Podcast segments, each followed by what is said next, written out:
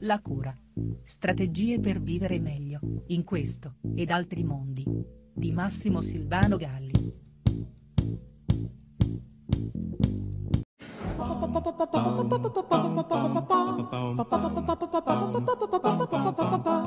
Una lunga tradizione ben sposata dalla scienza e in particolare dalla farmacologia ci incita da sempre, o forse è meglio dire ci obbliga, ad affrontare i problemi, specie di salute, ma non solo, attraverso la spinta fortemente suggestiva dell'eliminazione. Hai il mal di testa? Ecco una pastiglia che te lo elimina. Non dormi la notte? Ecco un sonnifero. Anche questo inverno girava in televisione eh, quello spot che dice pressappoco così: influenza, due cene rimandate, un'uscita con gli amici, il corso di aerobica. E poi invece ecco arrivare il mitico anti-influenzale che asfalta tutto e magicamente ci riconsegna alla nostra performance. Fa niente se poi l'influenza, come ogni segnale di allerta che il corpo ci invia, è anzitutto un invito a fermarci, eh, come minimo a riposare. In altri casi più complessi di un'influenza, magari proprio a cambiare, a cambiare rotta, a cambiare dieta, a cambiare lavoro, a cambiare vita. Eliminare senza risolvere è invece spesso lo specifico del farmaco.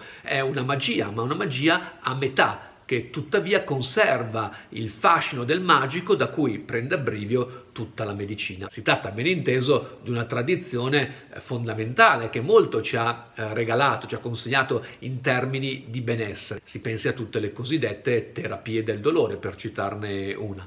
Tuttavia, come spesso accade per le cose umane, questo uso del farmaco come strumento eh, che tampona ma non risolve, potremmo dire, rischia di mostrare eh, il suo lato negativo quando tende a radicalizzarsi, proponendosi come solo modo per affrontare i problemi. Paradigma che va ben al di là dell'assunzione di un qualsivoglia medicinale. Suggestivamente il termine farmakos, che abbiamo preso a prestito dai greci nel suo significato di droga, eh, pozione magica, era, prima di essere strettamente attribuito alla guarigione, un vero e proprio rituale, il cui scopo era ottenere una sorta di purificazione mediante l'espulsione dalla città di un individuo chiamato appunto eh, farmakos, ossia il maledetto.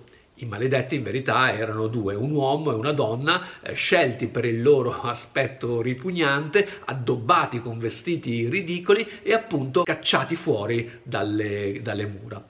Ovviamente il farmakos non era colpevole di nulla, il suo compito era quello di assumere, di addossarsi su di sé le colpe e le maledizioni di tutti, un po' come il capro espiatorio di tradizione ebraica, e quindi attraverso questa assunzione, almeno temporaneamente, di mondare chiunque, nascondendo il problema sotto appunto mentite spoglie, esattamente come spesso fa il farmaco che oggi eh, conosciamo. Certo, ci sono senz'altro momenti in cui eh, espellere, eliminare, spostare il malessere eh, ci conforta, ma il più delle volte non ci aiuta a capire e ad evitare che il problema si ripresenti. Purtroppo, purtroppo il paradigma dominante sembra invece eh, calzare bene con l'idea di farmaco e in sempre più situazioni della vita contemporanea eliminare vince sull'affrontare, tamponare vince sul risolvere e buttare vince sul riparare. Parole, parole, parole, parole.